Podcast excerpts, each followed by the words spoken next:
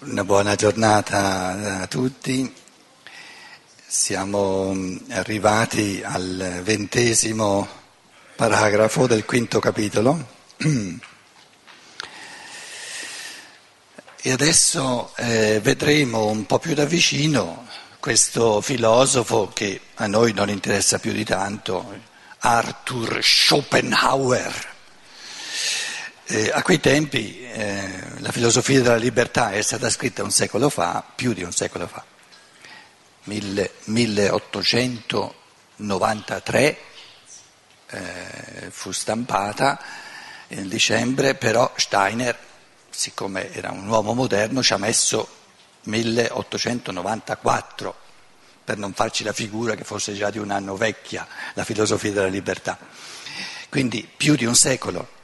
E è comprensibile che questa filosofia della libertà, cosa che per noi resta, resta in retroscena, si confrontasse, diciamo, col discorso filosofico, con um, la, la temperie culturale e spirituale di allora, soprattutto afferrando eh, i pensatori principali. Uno dei pensatori principali eh, era Schopenhauer. per noi un sottofondo mh, erudito in quanto nozioni storiche, però non erudito in quanto adesso eh, in base a Schopenhauer, potrebbe essere anche un altro, affrontiamo il mistero della volontà. Allora, c'erano due filosofi, due pensatori il primo lo conoscete, il nome è un nome più conosciuto che non Schopenhauer, Hegel.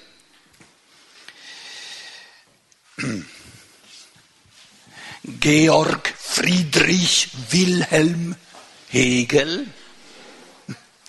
E Schopenhauer, Arthur Schopenhauer, non Chopin, Schopenhauer, Auer. Hegel dice la realtà è nell'idea, l'idea.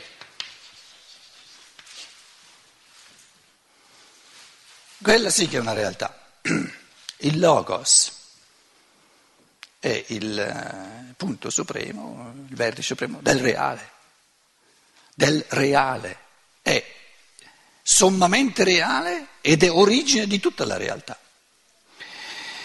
Schopenhauer dice, ma nel pensare, quindi le idee, non è che eh, il passo in avanti rispetto a Hegel di Steiner è che eh, Hegel mette come realtà suprema l'idea, invece in Steiner è il pensare che genera le idee. Quindi diciamo la realtà suprema in Steiner è il pensare e il logos è il pensare, non i prodotti del pensare. Quindi il logos è lo spirito pensante e lo spirito pensante produce per intuizione idee, idee, idee, idee, idee. Il, quindi diciamo rispetto a Hegel, Steiner ha personificato, tornando a Tommaso d'Aquino, tornando soprattutto ad Aristotele, a Platone, alla, al logos greco, ha personificato l'idea tornando a, a colui, al pensante il pensare è prodotto dal pensante. Quindi il logos è pensare pensante, il pensante che pensa.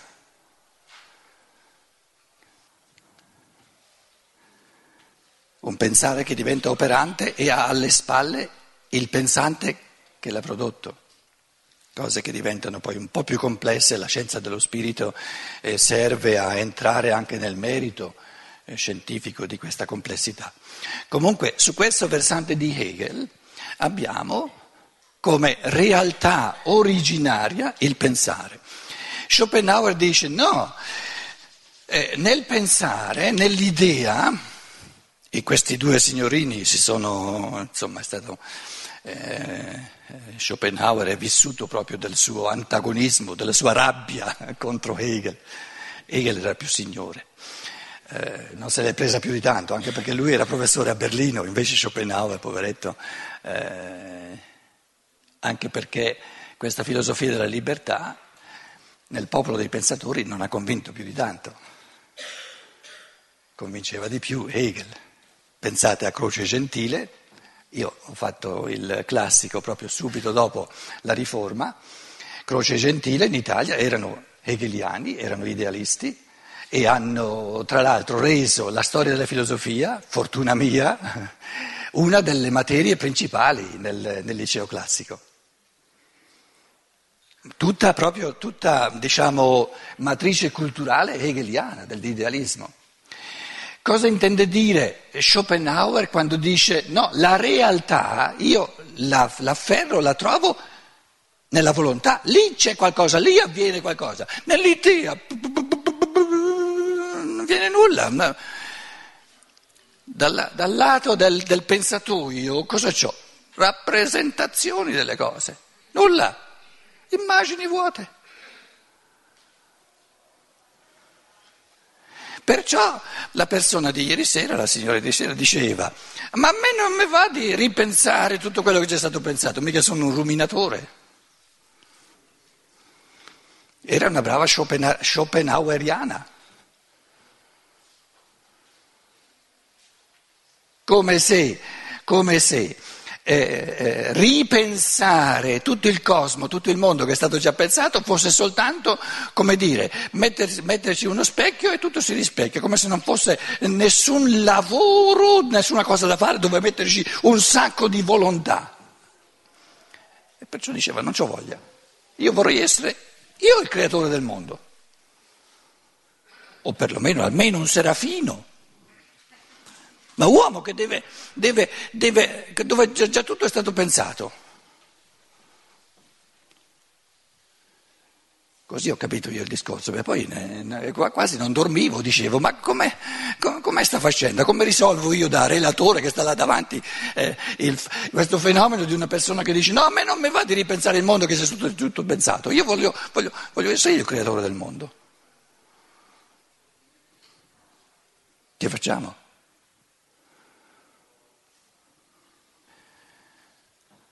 Al che ho pensato, ma allora deve essere la scusa più bella che ci sia per non far niente. Così ho pensato io. Ho detto meno male che l'idea non mi è venuta in sede stante, se no l'avrei detta già ieri sera. Allora ho detto mi rifaccio domani mattina quando... No. Quindi è inutile, dobbiamo prendere la realtà così com'è. Uomini siamo, non siamo il creatore all'inizio del mondo, ci troviamo nel mondo già eh, costituito. E eh, di fronte a Schopenhauer che dice la volontà lì afferro il reale, questa mattina ci incombe proprio, avremo un, una citazione lunga eh, di Schopenhauer, di vedere in che modo invece nel pensare eh, l'uomo ha la possibilità di metterci la, libertà, la, la volontà libera. Allora, la volontà, quello che noi chiamiamo la volontà, è un operare di forze di natura, perché la volontà è un concetto. Che concetto si è fatto Schopenhauer della volontà? Schopenhauer si è fatto della volontà il concetto, la volontà è reale, è una realtà, invece l'idea è solo una rappresentazione, un'immagine speculare, lo scrivo qui sotto Schopenhauer. Eh? Tutto ciò che avviene nel pensiero è, è solo rappresentazione e lui dice, Schopenhauer dice, la rappresentazione non è una realtà, è soltanto un'immagine speculare di una realtà. Quindi nella testa non ho nulla di reale. La realtà, la cosa in sé direttamente accessibile, una realtà direttamente accessibile c'è soltanto nella volontà. Quindi lui cosa sta facendo? Sta creando il suo concetto di volontà. E cosa intende per volontà? Dice, nella volontà, quando si muovono le braccia e eh, le gambe, io percepisco il reale direttamente. In altre parole, fa il presupposto fondamentale che il reale lo si possa percepire, che io nella percezione abbia la realtà. Quando percepisco una rappresentazione in me, dico percepisco una non realtà, soltanto un'immagine speculare, e quando percepisco in me la volontà, il volere, percepisco direttamente una realtà. Quindi la realtà o è percepibile o non è una realtà.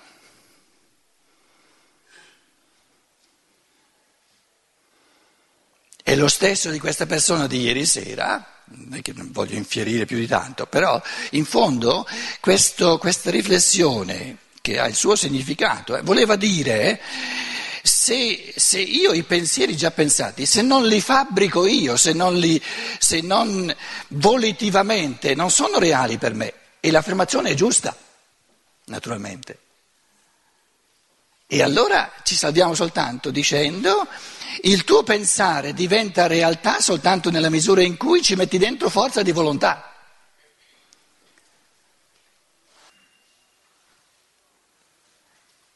Un pensare non voluto può avvenire? No, quindi ogni pensare è un, vol- è un volere. Perché? Perché è l'operare dell'uomo. Quindi il pensare è la volontà pura dell'uomo. Ciò che Schopenhauer chiama volontà è la volontà impura, perché lì c'è la natura che vuole, non è volontà pura dell'uomo, o se volete è pura volontà di natura, ma non dell'uomo. Quindi se è pura volontà di natura la chiamerò for- forza di natura, la chiamerò legge di natura, ma non volontà. Il concetto di volontà è ciò che l'uomo vuole liberamente. Quindi ciò che Schopenhauer chiama volontà è proprio l'opposto della libertà è dove la natura fa qualcosa senza chiedermi il permesso. È questo che dicevamo ieri anche sul, diciamo, sugli impulsi di, con, di autoconservazione, eh, di, di autosussistenza, come si chiama in italiano?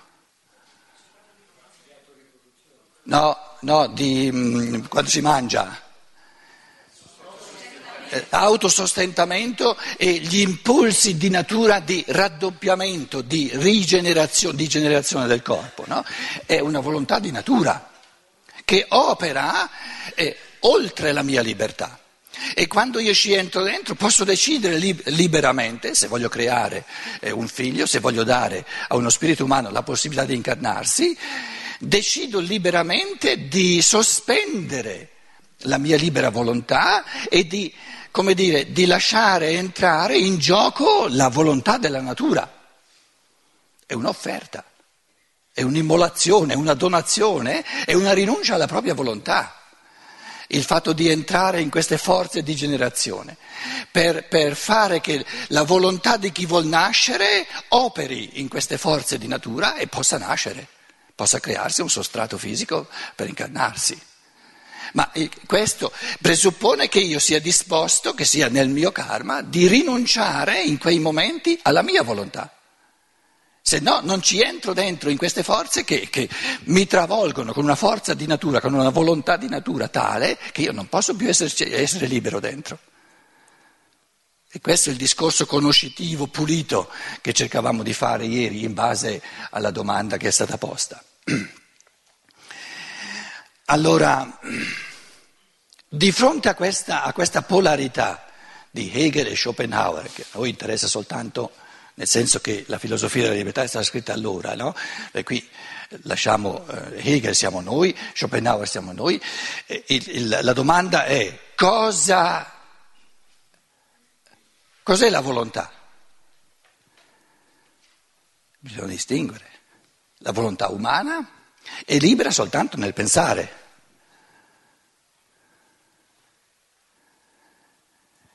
La volontà di natura è, come dire, è una, è una è fuorviante, è, come dire, confonde le idee chiamarla volontà. Perché nella natura si esprime la volontà di essere spirituali, magari si esprime la volontà di un angelo, di un arcangelo, eccetera, eccetera, ma nella natura, chiamiamole forze di natura, che c'entra la volontà? Negli esseri spirituali che operano in queste forze di natura c'è la volontà, ma quelli dovremmo percepirli, dovrebbero dirci che cosa vogliono queste forze di natura.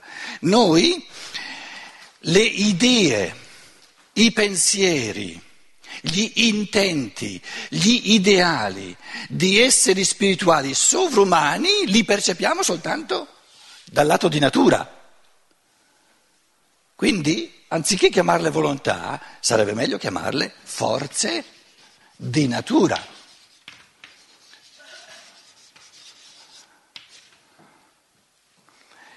Per esempio, una pianta che cresce c'è la forza vitale della pianta che cresce. E una volontà, se volete, a livelli di scienza dello spirito, di scienza dello spirituale, sarebbe meglio dire in italiano, scienza dello spirituale, sarebbe meglio dire Geisteswissenschaft, la traduzione migliore sarebbe scienza dello spirituale, si potrebbe dire le forze di natura all'opera nella pianta esprimono la volontà degli spiriti della forma e degli spiriti del movimento insieme, tra l'altro, perché eh, nella pianta che cresce c'è una forma in movimento. Quindi sono all'opera sia gli spiriti della forma sia gli spiriti del movimento.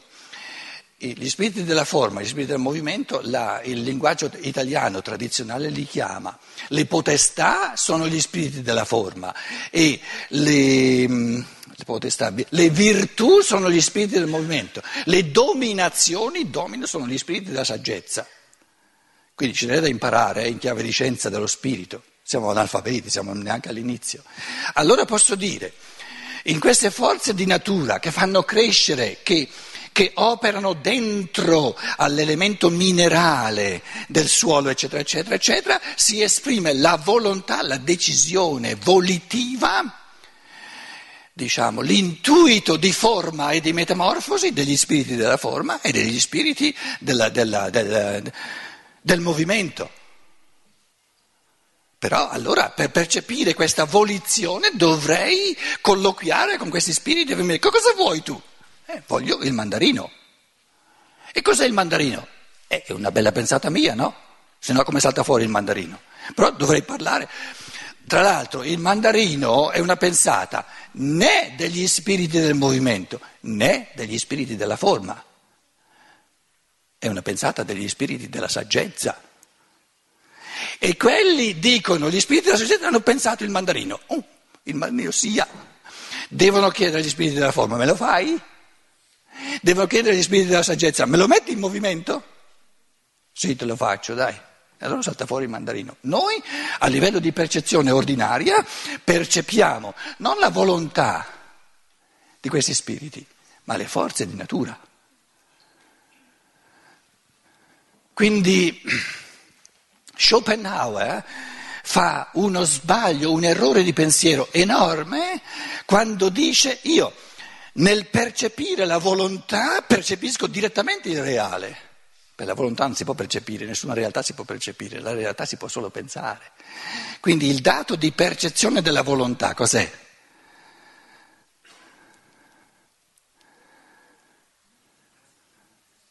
Il dato di percezione della volontà cos'è? Non si può dire, la percezione non è completa da sola. Il concetto corrispondente è forza di natura. Quindi lo sbaglio di Schopenhauer è lo sbaglio fondamentale di ritenere che nella percezione, nel dato di percezione, ho immediatamente il reale. E lui dice, nel, nell'idea, nello, nel, nel pensa, nello spirito, percepisco soltanto un'immagine speculare. Quindi lui dice, ciò che percepisco è la realtà e la realtà è una realtà di non realtà. Invece quando percepisco la volontà percepisco direttamente qualcosa che fa, che fa, fa, fa, fa, fa.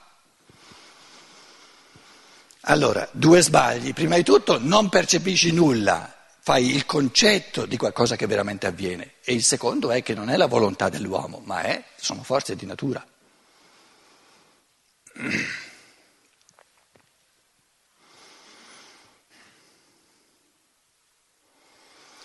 Quindi la realtà somma, l'origine del reale,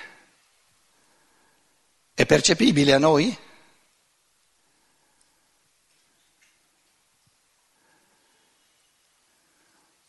Sì. Non ci sarebbe percepibile se non fossimo spiriti creatori. Ma ci possiamo percepire, certo che nella percezione non c'è ancora il concetto, però vi sto dicendo il concetto e voi dovete dirmi se corrisponde alla percezione. No? Lo, l'essere umano che pensa, come si percepisce? Cosa, cosa percepisce in sé? Sono l'origine di queste intuizioni non vengono causate di nuovo da un'altra realtà che è ancora più reale da originare queste intuizioni. Quindi lo spirito pensante è l'origine di tutta la realtà e quindi è super reale, perché origina la realtà.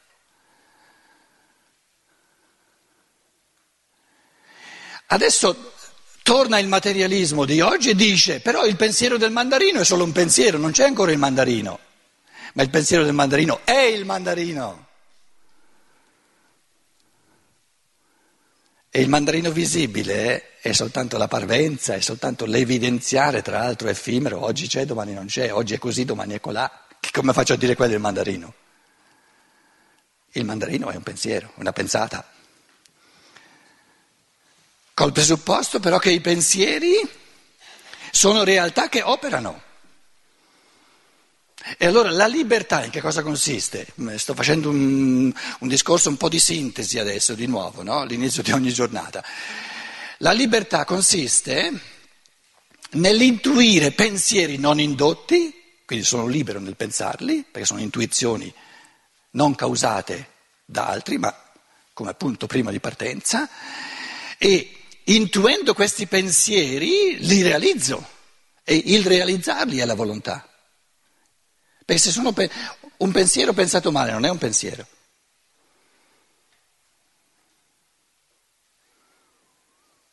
Non esiste un pensiero pensato male, esiste un non pensiero, ma non un pensiero pensato male. Quindi il fatto stesso che, che lo spirito creatore pensa, realizza ciò che pensa, rende, il, il pensarlo è il realizzarlo. Quindi nel pensare c'è il volere. C'è per forza, il pensare è volere spirituale, il pensare è volere puro spirituale. Dio disse la giraffa sia e la giraffa fu. Ma che vuol dire? Che vuol dire disse la giraffa fia? Pensò. E come mai pensandola c'è? E cosa manca al pensare? Nulla.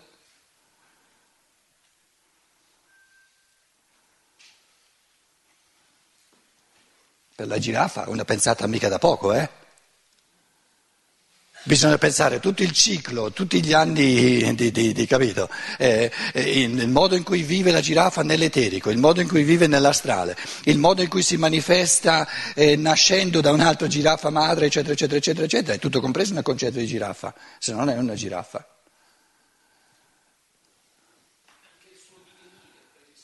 È certo, è certo, è certo.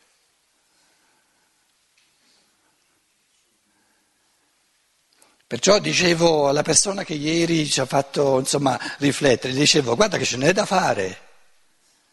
No? È inutile che, che vuoi metterti all'inizio del mondo a crearlo te, insomma, impara prima.